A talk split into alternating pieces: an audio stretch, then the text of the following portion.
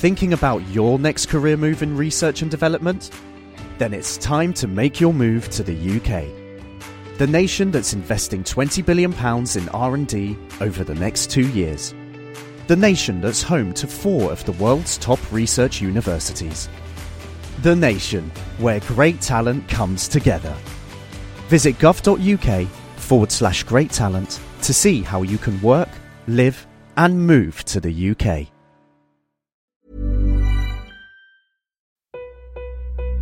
I have you loud and clear. Hello. Hello. Hello. Welcome. Science. And that is to say, physics, medicine, nature, or space, time, the brain, life, the universe. Hello, this is The Naked Scientist, the show that brings you the latest in science, technology, and medicine. I'm Katie Haylor. And I'm Chris Smith. This week, testing, tracing, and monitoring. How does a COVID test actually work? Do antibodies to COVID mean immunity? And the tech to monitor COVID symptoms from home. Plus, in the news, as lockdowns go local, how are they doing it down under? Why planting trees to capture carbon might not necessarily be the best move, and the sparrows changing their tune. The Naked Scientists podcast is powered by ukfast.co.uk.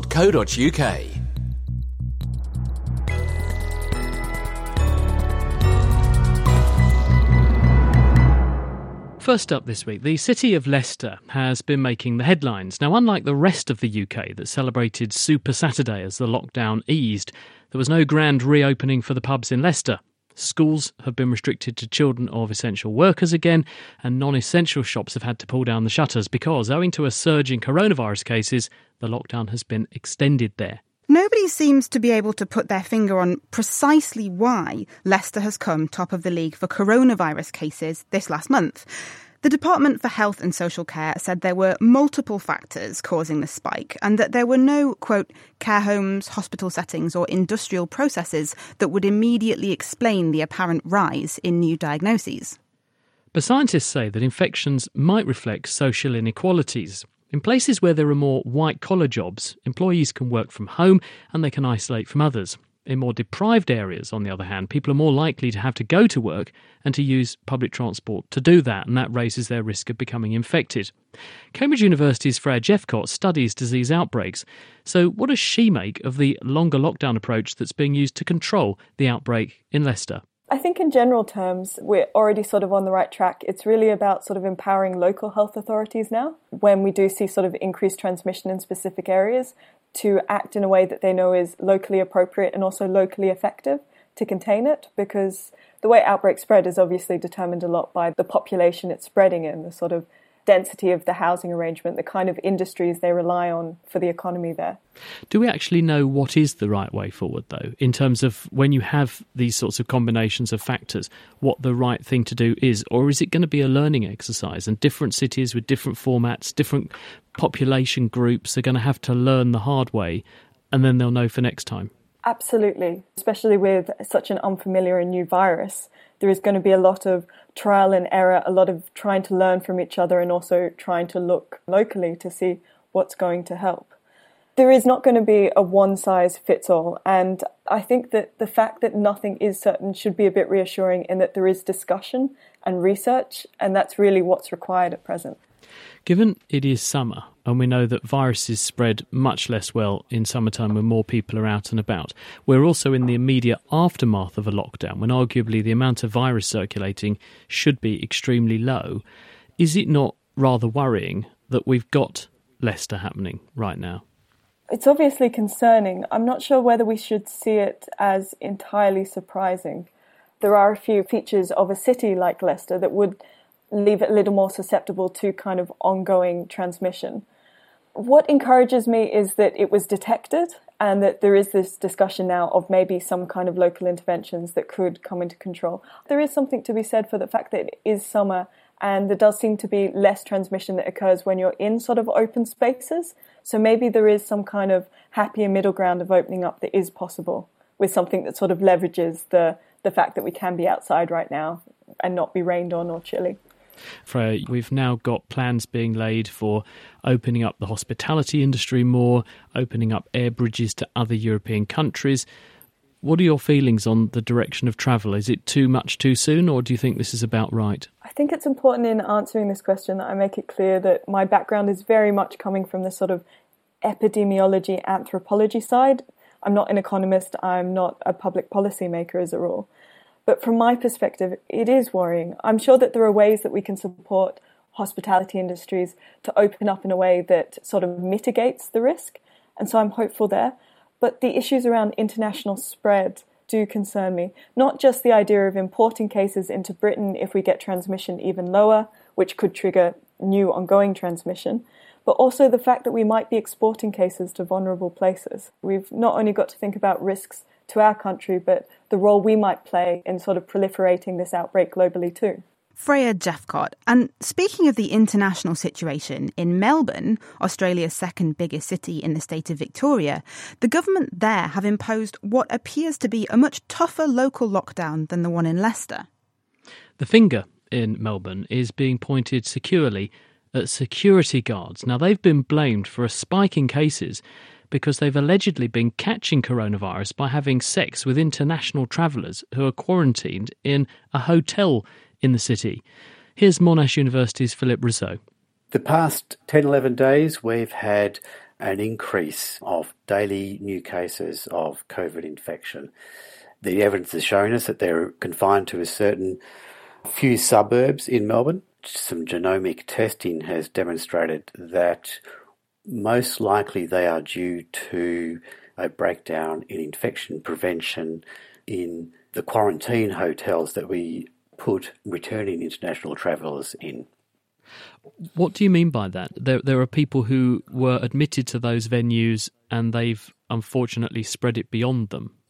Returning international travellers are quarantined here for two weeks on arrival, um, and they've been put up in hotels staffed by security guards who have been employed to ensure the travellers remain inside the hotel. But it appears as though the security staff haven't been following the infection control guidelines. The security guards have become infected and then subsequently taken it back to their areas of residence and into the community. How many cases has Melbourne got now and over what sort of timeline?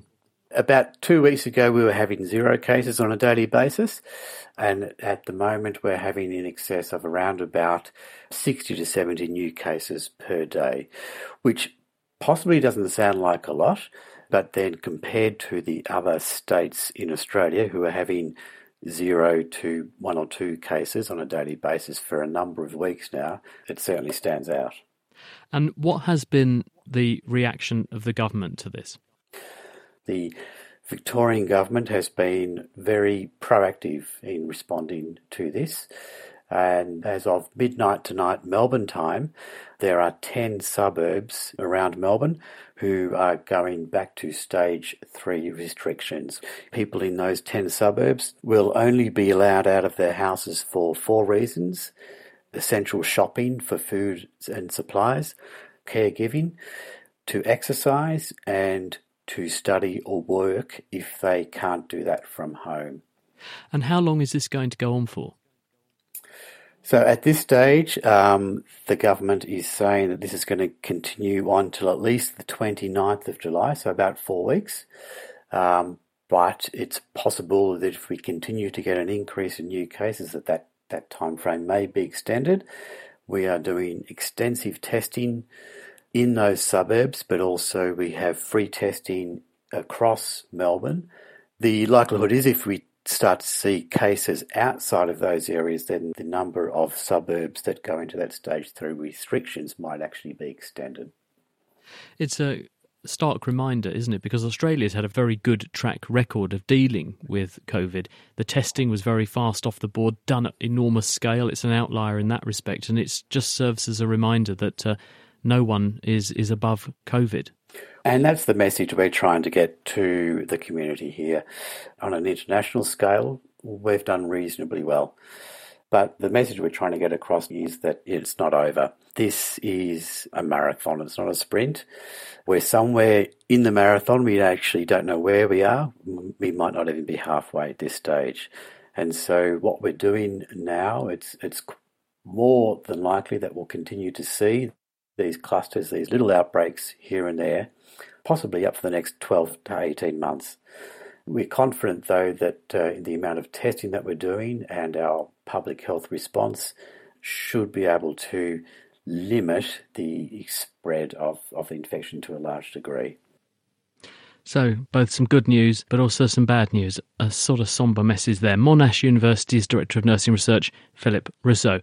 Meanwhile, UK government sources are saying that Leicester and also Melbourne style shutdowns might be just days away for other places if us Brits continue to flock to bars off the back of the Super Saturday lifting of restrictions in the uh, lockdown. Over the past decade, planting trees has become an option backed by governments to capture carbon dioxide in the fight against climate change. But a new study shows that this can leave the planet worse off than it was before. Researchers have analysed the effects of a long running campaign in Chile to subsidise tree planting. And as Phil Sansom heard from Robert Heilmayr, the resulting plantations weren't good news. In many cases, those new plantations were encroaching upon native forests and shrublands. And so that conversion of native forests to plantations really led to a reduction in biodiversity across the landscape and an undermining of the carbon benefits that we would hope we would get. Really? So in this case, planting trees ended up bad for the environment? Yeah, I mean, what it ended up highlighting is that it really depends how you go about planting those trees, right? If you're replacing some of the existing standing forest that's been growing for centuries and replacing them with kind of young plantation forest that you plan to clear within 20 years, obviously you're not going to get as much carbon in that above ground biomass that you would if you just let those forests standing. Can you explain that? I'm not quite sure I understand the whole biomass concept. Yeah, so, you know, all vegetation is made out of carbon. And so as plants go through photosynthesis, they're storing carbon in their structure. One of the ways that people think we can, uh, a potential contribution to addressing climate change would be to increase the amount of vegetation out there. We're kind of increasing the storage of carbon. Basically, more tree, more tree material equals good. Yes, that's usually the case. Yeah. and so what ends up happening with this kind of plantation setting is that you have less tree material, less plant in a forest than you would within kind of a natural, dense native forest. That's kind of perverse, though. Why were people chopping down beautiful old forests just to plant a new single type of tree? Yeah, I mean, the initial intent of the policy was largely to build kind of a domestic timber sector. This was implemented under the Pinochet regime in the 1970s, and they were really looking for ways to kind of drive economic growth. But at the same time, it was also, there were kind of environmental concerns in this kind of central and southern parts of Chile. There were large areas that had been degraded through um, really aggressive agricultural practices. And so the government felt that if they encouraged people to reforest those landscapes, they would reduce the rates of erosion and help kind of reclaim some of these lands that were really marginal and not being put to use. The problem with it was that it although they initially had a policy in place that said you can't convert native forests to plantations and get this subsidy, they were really poorly enforced. And so you had a lot of cases where you were actually getting the kind of conversion of a native forest to agriculture for a year, maybe a pasture, and then people would apply for these subsidies and convert it to plantation forests. And then if the point was for timber, were people just getting paid to plant trees and then chop them down again? Exactly. So they were they do provide some soil erosion protection, they do provide some carbon benefits, but the main goal of those plantations is really as a feedstock for large pulp mills and timber mills that exist in Chile. Can you then compare this to any of the big tree planting campaigns that are going on today? we don't necessarily think that planting trees is a bad idea. It can be, and I think it will be, an important part of the solution to climate change. However, our study really cautions that you want to design the policies in a way that doesn't lose a native forest at the same time. We want to be reforesting landscapes with kind of the native species, not an unending kind of row by row monoculture of one species of trees. It it reminds me a little bit of the um, the whole biofuels thing, where people thought, here's an environmentally friendly fuel, it just grows out of the ground. But in reality, it takes precious land to grow that biofuel, and then you're just burning it anyway. Yeah, I think that's true. And even, you know, in the timber sector, a growing trend right now is to use wood pellets for home heating. And I think that's especially common in Europe. Um, and what you're finding is that in some cases, those wood pellets are associated with clearing of natural forests at a pretty large scale. I think policymakers today are making some of the same mistakes that we saw happen 40 years ago. When you look at the commitments that people are making, in things like the Bonn Challenge, which is one of these kind of global reforestation campaigns. Almost half, I think, of the commitments under that are to replant with plantations. Robert Heilmayr of the Bren School of Environmental Science and Management, and his study is in the journal Nature Sustainability. Critics everywhere are raving about the Naked Genetics podcast. I wish I could show you. It's beautiful. This is really exciting. No, that is actually quite disgusting. Potentially a global phenomenon. I'm out of here and I'll be watching YouTube instead. Come on and join me, Phil Sansom, every month as we shrink down to microscopic size and understand the quirky code inside all living things. From the science behind the headlines SARS and COVID have hijacked this essential protein and in the process wreak havoc in the patient. To the obscure and unexpectedly fascinating. It's not overly pleasant to send a diver swimming through a massive plume of whale shark poo, but you've got to make these sacrifices for science. Subscribe to Naked Genetics on your podcast app today.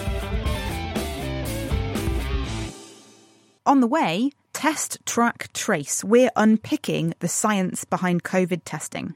Before that, though, how the immune system works and the role of our genetic makeup in causing a range of inherited immune diseases, including autoimmune conditions, allergies, and increased cancer risks, have been revealed by a landmark study from researchers at Cambridge University.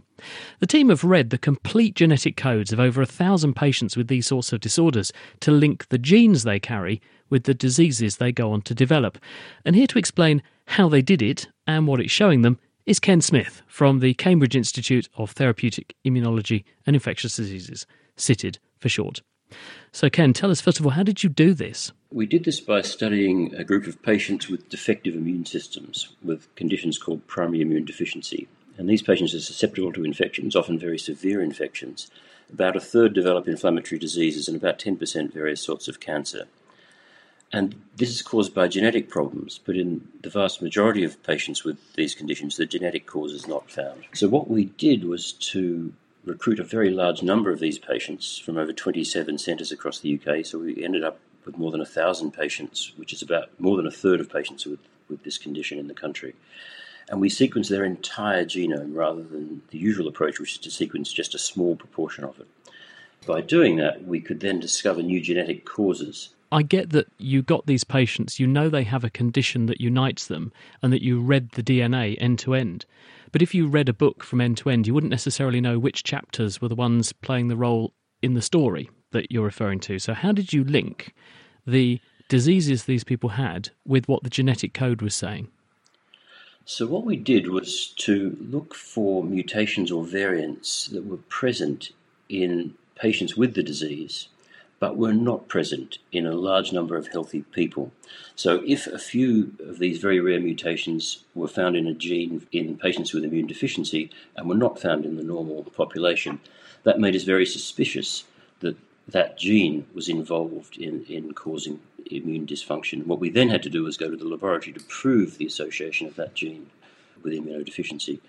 What that did in this study was to allow us to find more than five new genetic causes of immune dysfunction, uh, with many more, I think, still to come from the study.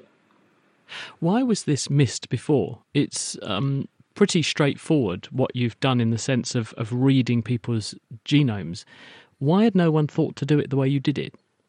I think they probably thought to do it, but it's only become affordable recently. Until until recently, it was impossible to sequence whole genomes at scale as we've done. But through the National Bioresource Rare Diseases Program, it's become possible to, to afford to sequence patients. The second thing is the statistical approaches uh, headed by Ernest Turro and others that have allowed us to analyze such large numbers of genomes. So, so it's a technical advance rather than a philosophical one. Obviously, it's very useful for patients who have one of these conditions because it means you can give them almost a more precise diagnosis. But is it true that when nature makes a mistake in this way, sometimes some of her other inner workings are revealed? That's the kind of the old saying, isn't it? Have you learned more about how the immune system works in a healthy person by studying a less healthy person? So we have. We've found uh, a number of genetic pathways involved in causing these problems with the immune system that we have evidence are involved in much more common diseases as well. And by finding that information out, we can study more about the immune system in general.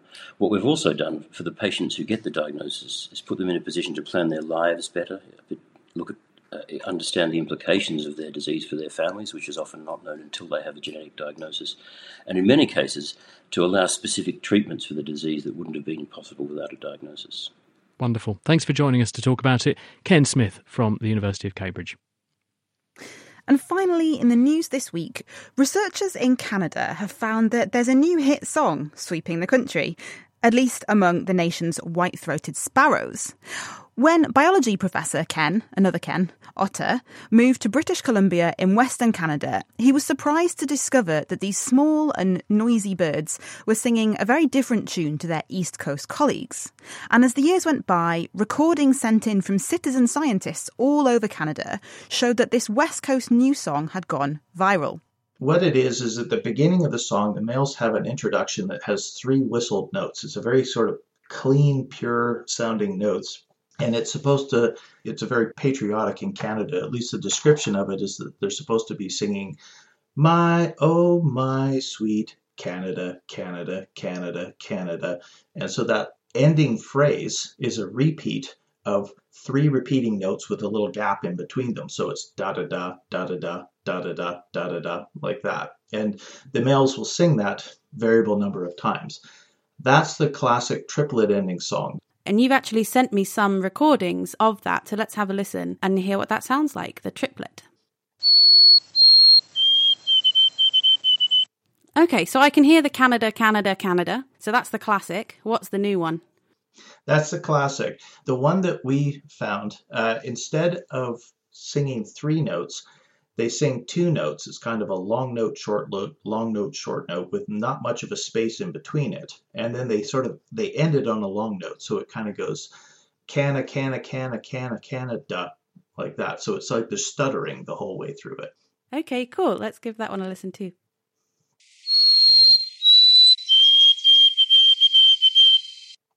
Uh huh. Okay. So the song seems to have originated in the west of Canada and now is traveling east.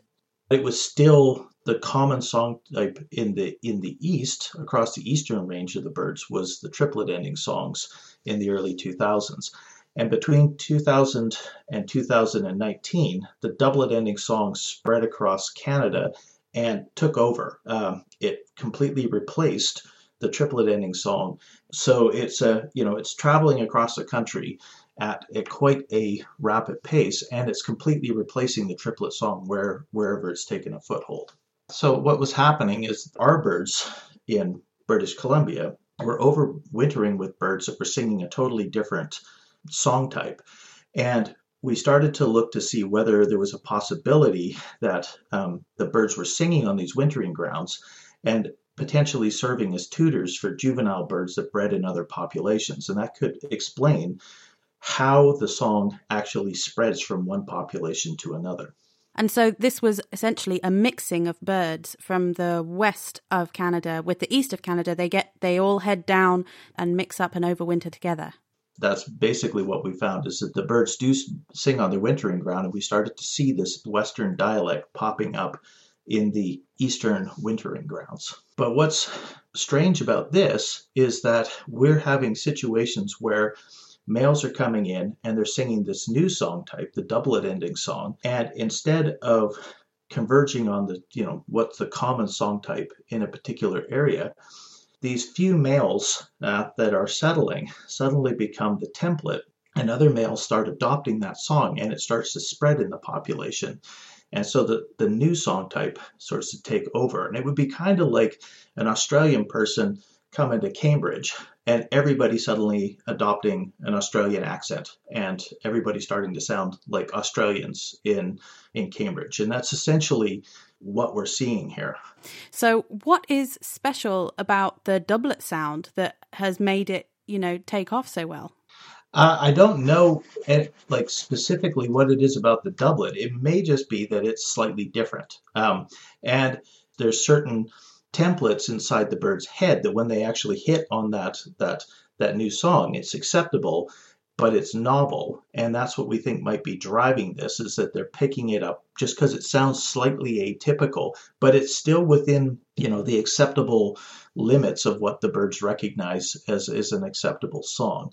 And so occasionally these things might pop up, and then if they're broadly adopted, then it kind of just sweeps through the population quickly. So it's sort of the cool new tune, which is, you know, it's it's not so far out that the birds will be put off by it, but it's different enough to sound cool and interesting. Exactly. And and so that's what we think might be happening because there doesn't seem to be a big disadvantage to sing one of these new dialects if you're trying to establish yourself as a territorial male. So we think what might be happening is that females might actually like these slightly atypical songs, and that could be driving uh, males to adopt them. But that's something that we still have to test. That was Ken Otter, Eva Higginbotham, and some singing sparrows. Ken's paper is in the journal Current Biology, and if you'd like to find out more, all the transcripts and papers can be found on our website, nakedscientist.com. Time now for the mailbox where we address your correspondence. And Chris, this one's for you because Porig has emailed in to ask about oncolytic viruses. He says, Have you ever discussed the topic of oncolytic viruses on your show? Do you think this could be a useful therapy? First of all, Chris, what are these oncolytic viruses he's referring to and what kind of therapy? Hello, Porik. Um, oncolytic means cancer busting. Lytic means lysis, and onco as in cancerous. And researchers are studying viruses because viruses naturally infect cells, they grow in cells, and in some cases, they destroy the cells they grow in. And that means they might be a useful anti cancer weapon. The other thing that viruses do, which has got researchers interested, is that when they go into a cell and infect it, they obviously attract the attention of the immune system. And one of the problems with cancerous tissue is that the immune system is being programmed to ignore the cancer rather than kill the cancerous cells. And sometimes the presence of the virus there, whether or not it kills the cancer cell, will excite the immune system to the extent that it can surmount some of this suppression of the immune system and can encourage the immune response to go after not just the infected cells, which have the virus in them, but other non infected but identical cancerous cells alongside, as well as potentially other places in the body where the cancer has spread to. These are called metastases. We have looked at this on and off over the years. There are some quite exciting projects that are being done at the moment, but they're all experimental. There is no at the moment gold standard therapy involving a virus that will go in and treat a cancer. One of the most exciting ones we covered, I think, is way back in the early days. And a Professor Brown, she pioneered some of this stuff up in Glasgow, developed a modified herpes virus that could be put into brain cancers, which are notoriously hard to cure. And she was able to turn people who were literally months to weeks away from dying of their brain tumours into people who are still alive today. So we know this has potential, but at the moment it's still very much at an experimental stage. And if you've been enjoying our Science Pub quiz shows that we've been running recently, we're now offering the chance to become one of our contestants on the 26th of July. Do you think you've got what it takes to be our big brain of the month? Send in an email to chris at thenakedscientist.com or get in touch via Facebook or Twitter. The Naked Scientists podcast is produced in association with Spitfire, cost effective voice, internet, and IP engineering services for UK businesses. Find out how Spitfire can empower your company at spitfire.co.uk. For the rest of the show, we're concentrating on COVID. Test, track, and trace is an often heard mantra at the moment, so for the next 30 minutes or so, we'll be digging into each of these T's to unpick the science underneath. First T testing. As of early morning on the 2nd of July, nearly 8 million tests have been processed in the UK. The vast majority of these were molecular tests, so called swab tests that can reveal if you're currently infected with coronavirus. A swab is taken from the nose and throat, and the test looks for specific genetic material that indicates that the virus is there.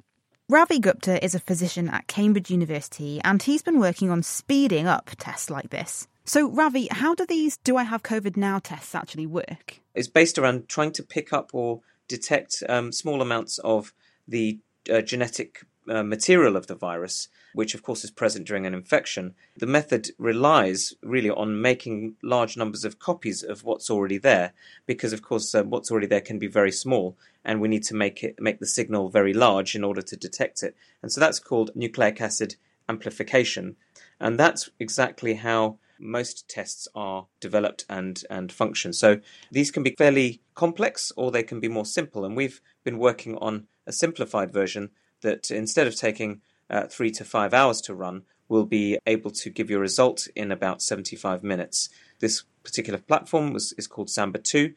The reason it's uh, very successful in terms of the technology and how quickly we've been able to implement it is because this is a, a machine that was really developed for monitoring HIV in Africa and to give a robust, quick result in a very uh, sort of um, uh, sturdy platform uh, uh, and it's been tested and tried over many, many years. And so, what the inventors did is to adapt it for SARS coronavirus 2, which is the virus that causes COVID 19. And so, the, the new chemistry was developed very rapidly, and we had the opportunity to test it at Addenbrooke's Hospital in um, around 200 patients in a trial that showed that the test was equally as good as the, uh, the existing test in the lab. And what is this new chemistry that enables it to be so much faster? So the new chemistry is based around the fact that traditionally we use something called polymerase chain reaction, and that basically needs temperatures to go up and down in a very precise way, and that takes time, and we have these things called cycles involved. And the new chemistry really does something somewhat similar, except performs things at the same temperature and is what we call isothermal, and that makes it much quicker and simpler to run. How good are these tests? How worried do we need to be about false results, false negatives, false positives, stuff like that? In the trial that we ran, where we put Samba 2 rapid test against the hospital laboratory test developed by Public Health England, our test was 98 to 99% sensitive. In other words, picked up 99 out of every 100 positive tests using the standard laboratory assay. And it didn't get anything wrong the other way in, in, that it didn't call anything positive that wasn't actually positive. And that's very important because you don't want to be telling people they have COVID when they do not, in fact, have it. So 98 to 99%. Is that good enough? Can it be made better? Can it be made faster? Well, there's always a trade off here. The reason it takes 75 minutes is because you still have to amplify the stuff that's there in the first place, and that takes time. So if you're going to develop a highly sensitive test, you need to have time for amplification to occur. If you just use a standard antigen test, which is just looking for protein that cannot be amplified, your tests are much less sensitive in general. And so there is a there is a trade-off here and a cost to having accuracy, and that is time. And I think an hour is actually pretty good in terms of getting a test result. The biggest delays sometimes actually are getting the swab from the nose and throat and getting the sample to the machine if we can cut that down, for example, using saliva, I think things could get even faster. Why is speed so important when it comes to testing? Well, speed is of the essence because when a patient comes in to hospital, we want to prevent any transmission within the hospital. And so we have to pick out those people with symptoms who may or may not have COVID. And of course, the problem is that the uh, symptoms are very vague, ranging from runny nose to cough to headaches to problems with your sense of smell. So it's very difficult to tease out who has COVID and who doesn't. And therefore, we need to have a rapid test that can give us that answer quickly because the clinical diagnosis is not particularly accurate. And we need to isolate infected patients rapidly to prevent spread. Ravi, it's July at the minute. But looking ahead to winter of 2020, there's all the kind of seasonal coughs, colds, bugs that come along with, with that time of year. How does this relate to testing for COVID? Does winter pose a threat? Yes, we're all somewhat concerned about winter here in the UK because, as we can see, uh, COVID has not uh, gone away, and we are relaxing um, certain measures, and therefore we expect the number of cases to rise. And this rise may end, end up coinciding with the seasonal influenza epidemic, and it's probably going to be a smaller one this year because of social distancing worldwide, but it will still probably arrive. And of course, other cold viruses that circulate in winter. And the key thing here is that we need to design tests or have tests available that can test for multiple different viruses at the same time in order to differentiate patients and to treat them appropriately in terms of isolation. Of course, the most important virus uh, of those three or four is going to be coronavirus, even going into winter. But we don't have those tests right now. Is that is that right? So a number of individuals and companies are looking at things called multiplex tests, which are rapid tests often that can detect a number of different viruses at the same time. We know that the Samba machine is being adapted to do a number of different pathogens at the same time, but will require validation, as we did for the single test, in order to make sure that it's as good as it needs to be. And the same goes for all the commercial tests that are being developed um, uh, that go onto much larger machines and can run much larger numbers of samples. Those will also need to be tested. And this is a bit of a challenge because, of course, we're going into a period where we have declining numbers of cases, and actually evaluating the tests in real patient samples becomes more difficult as the number of cases in hospitals decreases. Ravi Gupta, thank you very much. So that's how we can detect whether someone has the COVID virus right now. But what about the question of whether they've had the infection in the past? Well, this is where tests for antibodies come in. If there are antibodies against an infection in the blood, it shows that a person has been exposed to that infection previously. As immunologist Chris Zhu puts it, antibodies are a bit like the footprints an animal or a person leaves behind. And if you identify those footprints, you can tell what animals have been passing by in the neighbourhood. At his company, Thermogenesis, he's invented a test kit that people can use at home for this. The test is very simple. It's detecting humans' immune response against the virus. It takes one droplet of blood and we can read the result in about two to three minutes. The test will release to be more than 90% accurate. But that still means that you're potentially getting it wrong 10% of the time, doesn't it? Yes, each test has its limitation.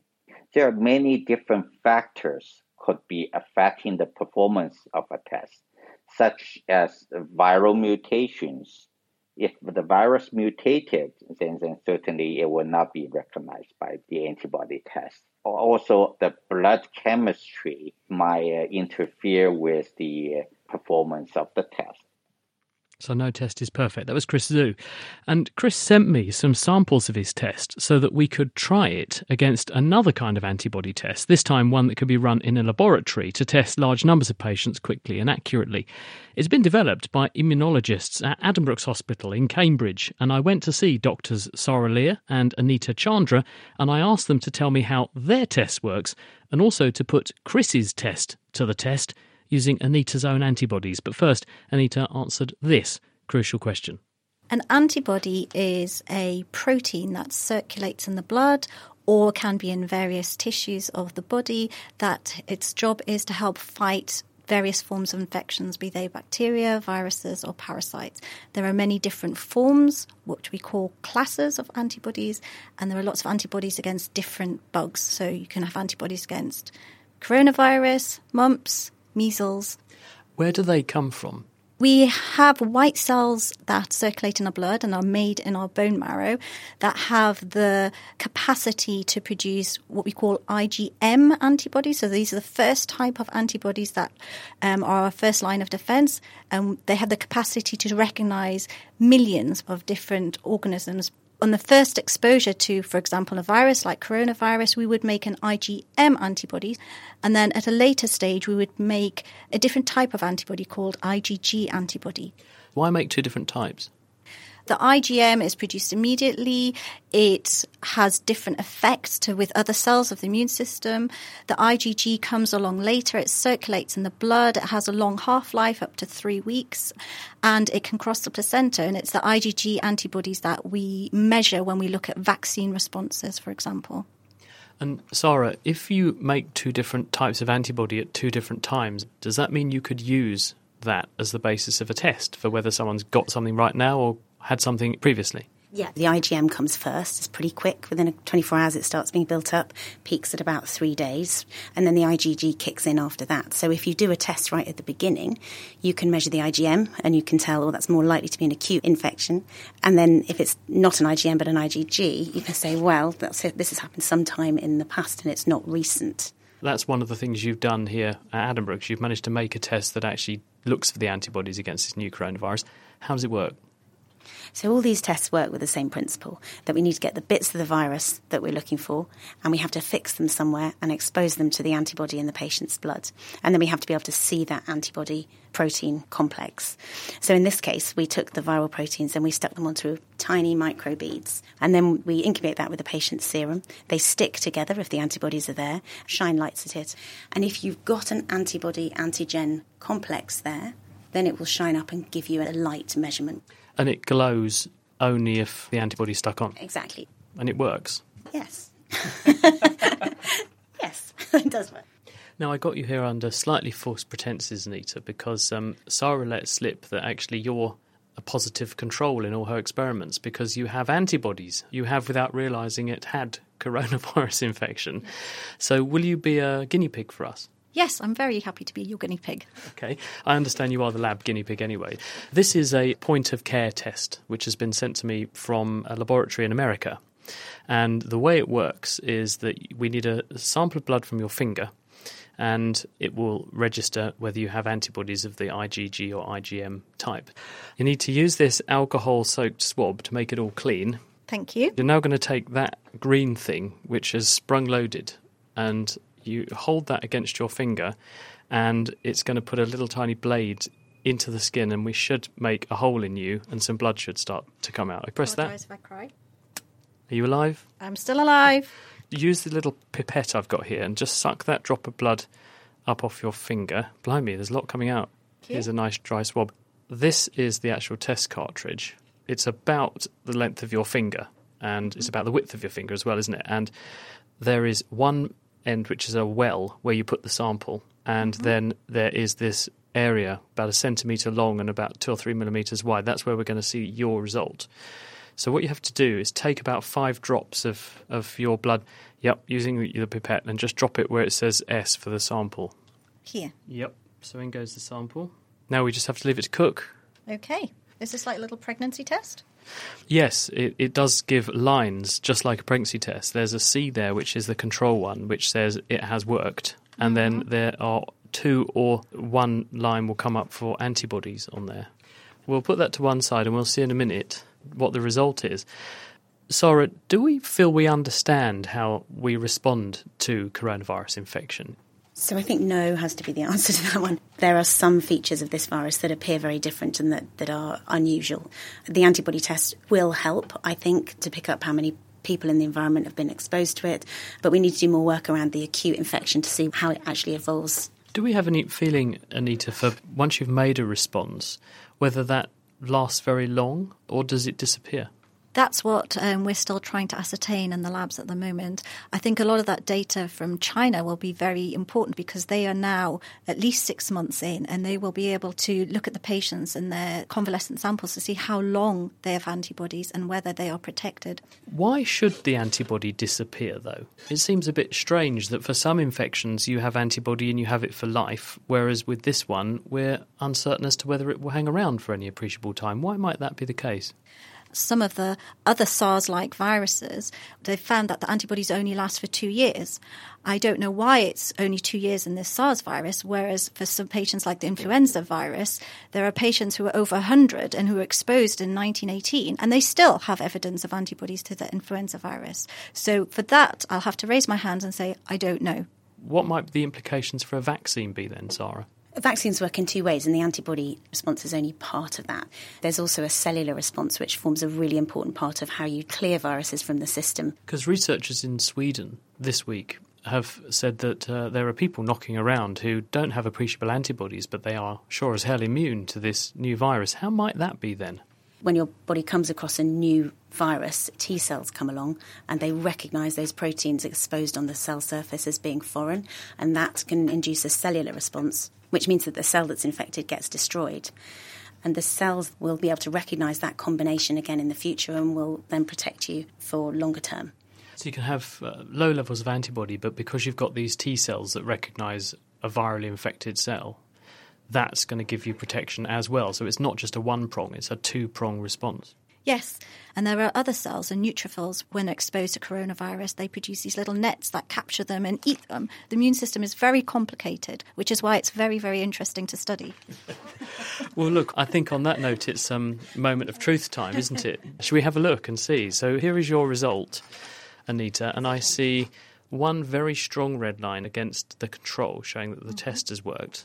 But come on, immunologist, is there anything else on there? I think there's a faint line on the IgG. Yes. It's really very faint. faint. Okay, with the eye of faith, there. there might be a very faint line where the IgG antibodies are.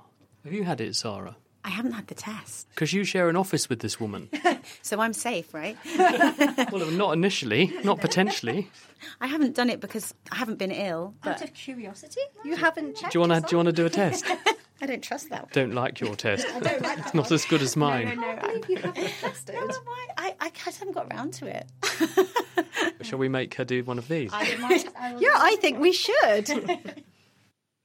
so we did validate Chris Zhu's point of care test, it does appear to, to work and agree. Anita Chandra, who you heard there, does have antibodies against COVID. And thanks very much to Sara Lear, who talked us through how she helped to develop it. And that test was developed as the brainchild of clinical scientist Rainer Doffinger, who works at Addenbrooke's as well.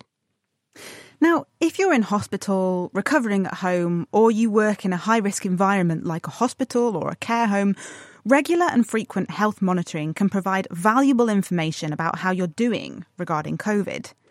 Indeed, COVID monitoring isn't just limited to the indoors. This week we heard news, for instance, that monitoring sewage for the COVID genetic code could pick up infection spikes up to 10 days earlier than medical based tests.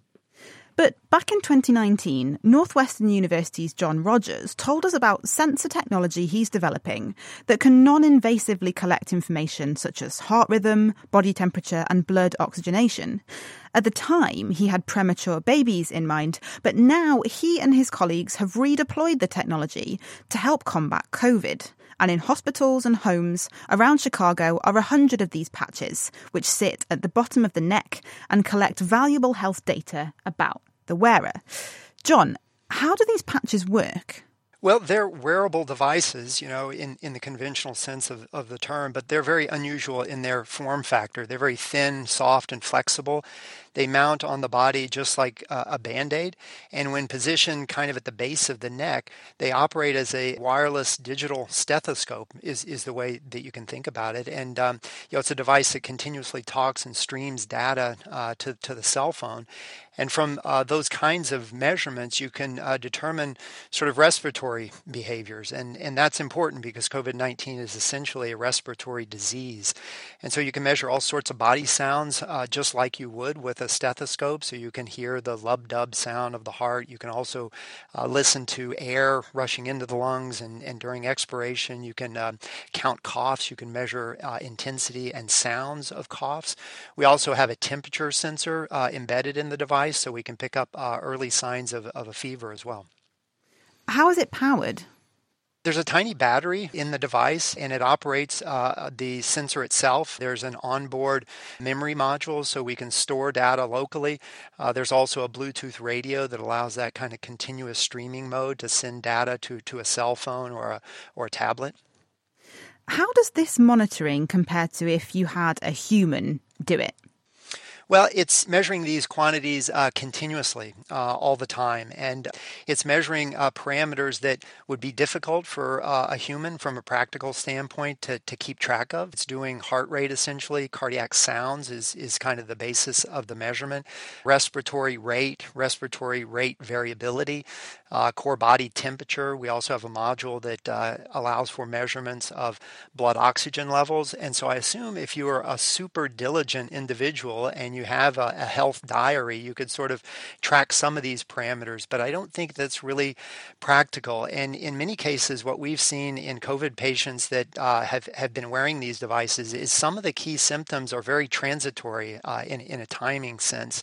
And so there are spikes in heart rate, for example. And so if you're not tracking and uh, and monitoring these parameters continuously, you sort of miss some of the key signs of, of the symptoms of, of the disease. Is the idea that these would be used in hospitals, in the community, or a bit of both? A bit of both. So we have about 100 uh, devices deployed uh, in various areas of the medical complex uh, here in Chicago. We were approached by physicians, doctors, pulmonologists, uh, respiratory rehabilitation uh, scientists, and so on uh, in early April, and they were aware of a lot of our work in monitoring of neonatal health.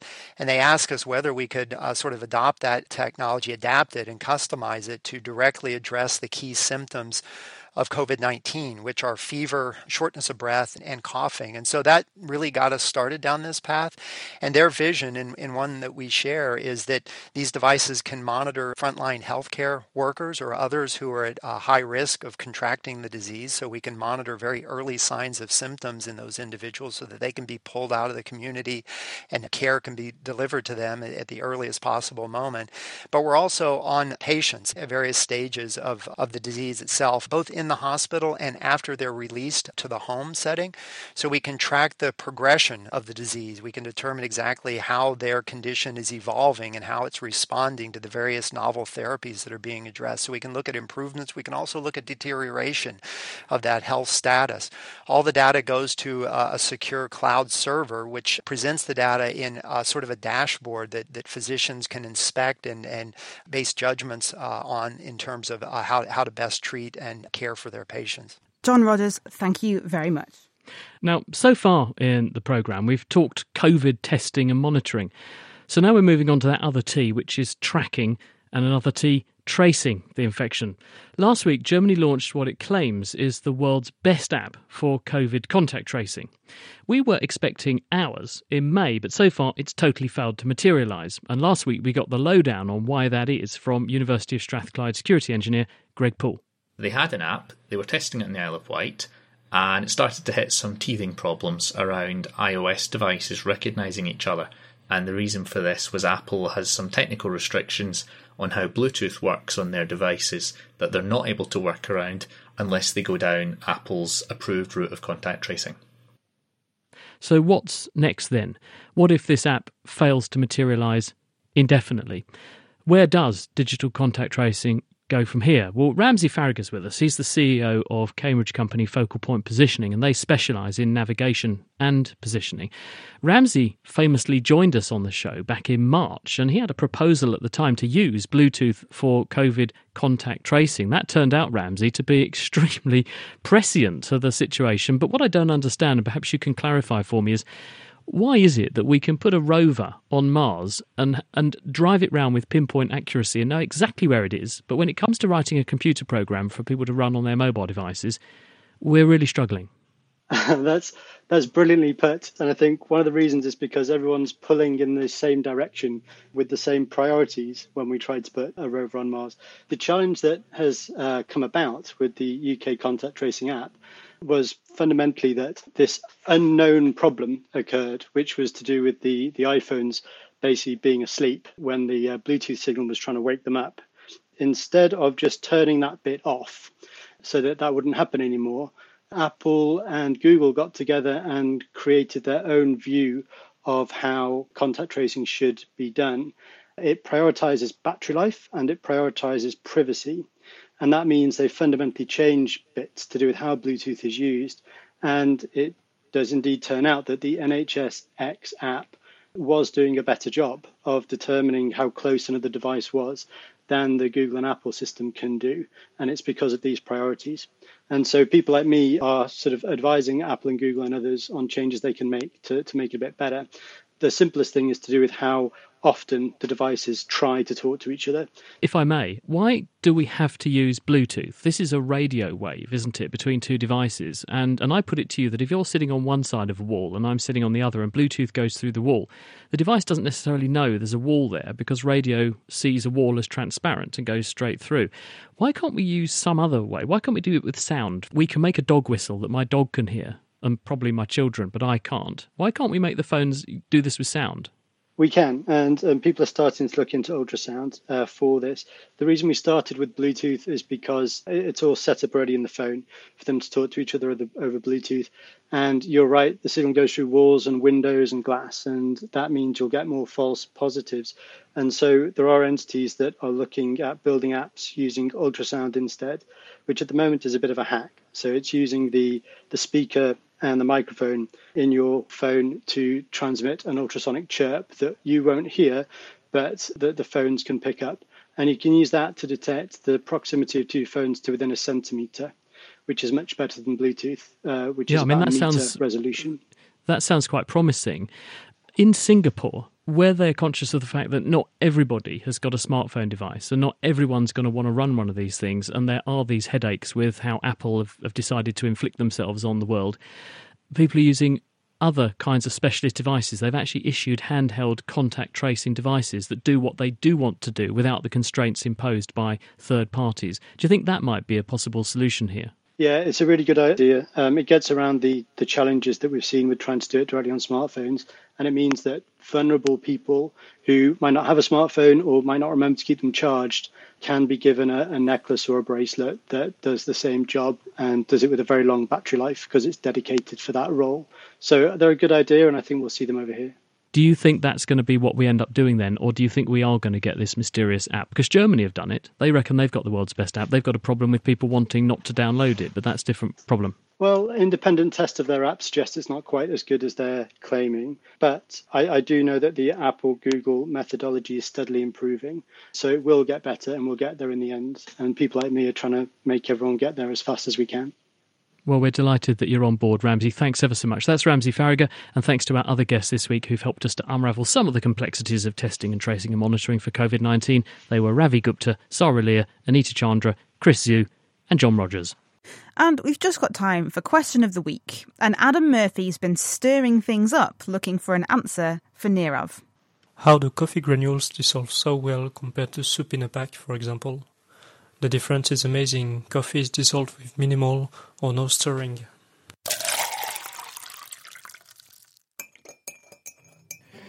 The granules in a cup of coffee do dissolve so quickly, just ready for that first sip. I don't like coffee. But, thankfully, University of Cambridge chemist Ljiljana Fruk does, and she knows how it dissolves. Ah, that beautiful smell of coffee in the morning and that caffeine kick that helps us to get to that early morning Zoom meeting. And making a nicely soluble instant coffee requires a bit of chemical engineering.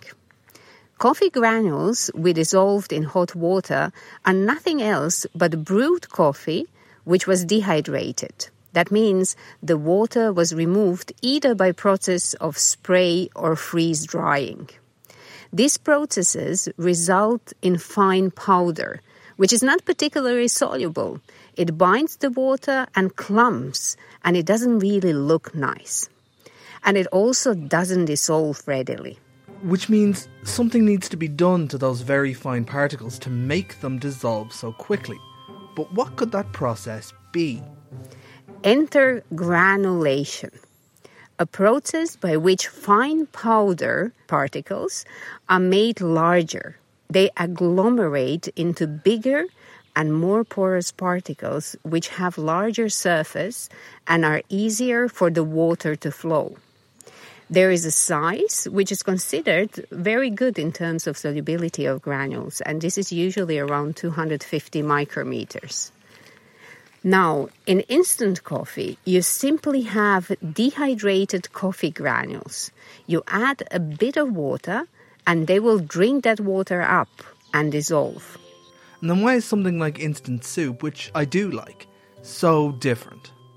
Soup is a bit different. It contains many different ingredients. Many ingredients with different properties, use of binders, presence of starch makes uniform granulation in soups more difficult and results in instant soup that requires usually hot water and mechanical mixing to dissolve, unlike our homogeneous and nicely granulated instant coffee. Thanks to Ljiljana for giving us that solution. Join us next time when we'll be answering this question from Carol. The government has provided more than a billion items of PPE to hospitals. There have been 130,000 COVID cases in hospitals, about 10,000 items of PPE per patient. Can you find out why so much? And if you think you know the answer, get in touch. NakedScientist.com forward slash question. You can email Chris at thenakedscientist.com, find us on Facebook, tweet at Naked Scientists, or you can join in the debate on the forum, nakedscientist.com slash forum. And that's it for this week, but do be sure to tune in at the same time next week when we're going to be looking into space and out towards Mars, because we'll look at the next generation of Mars rovers set to venture across the red planet. The Naked Scientists comes to you from the Institute of Continuing Education at the University of Cambridge. We're supported by Rolls Royce. I'm Chris Smith. Thank you very much for listening, and until next time, goodbye.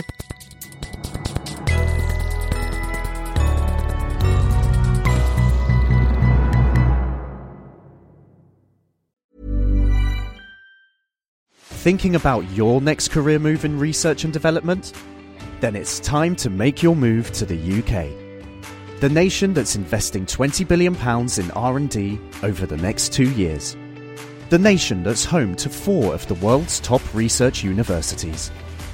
The nation where great talent comes together. Visit gov.uk forward slash great talent to see how you can work, live, and move to the UK.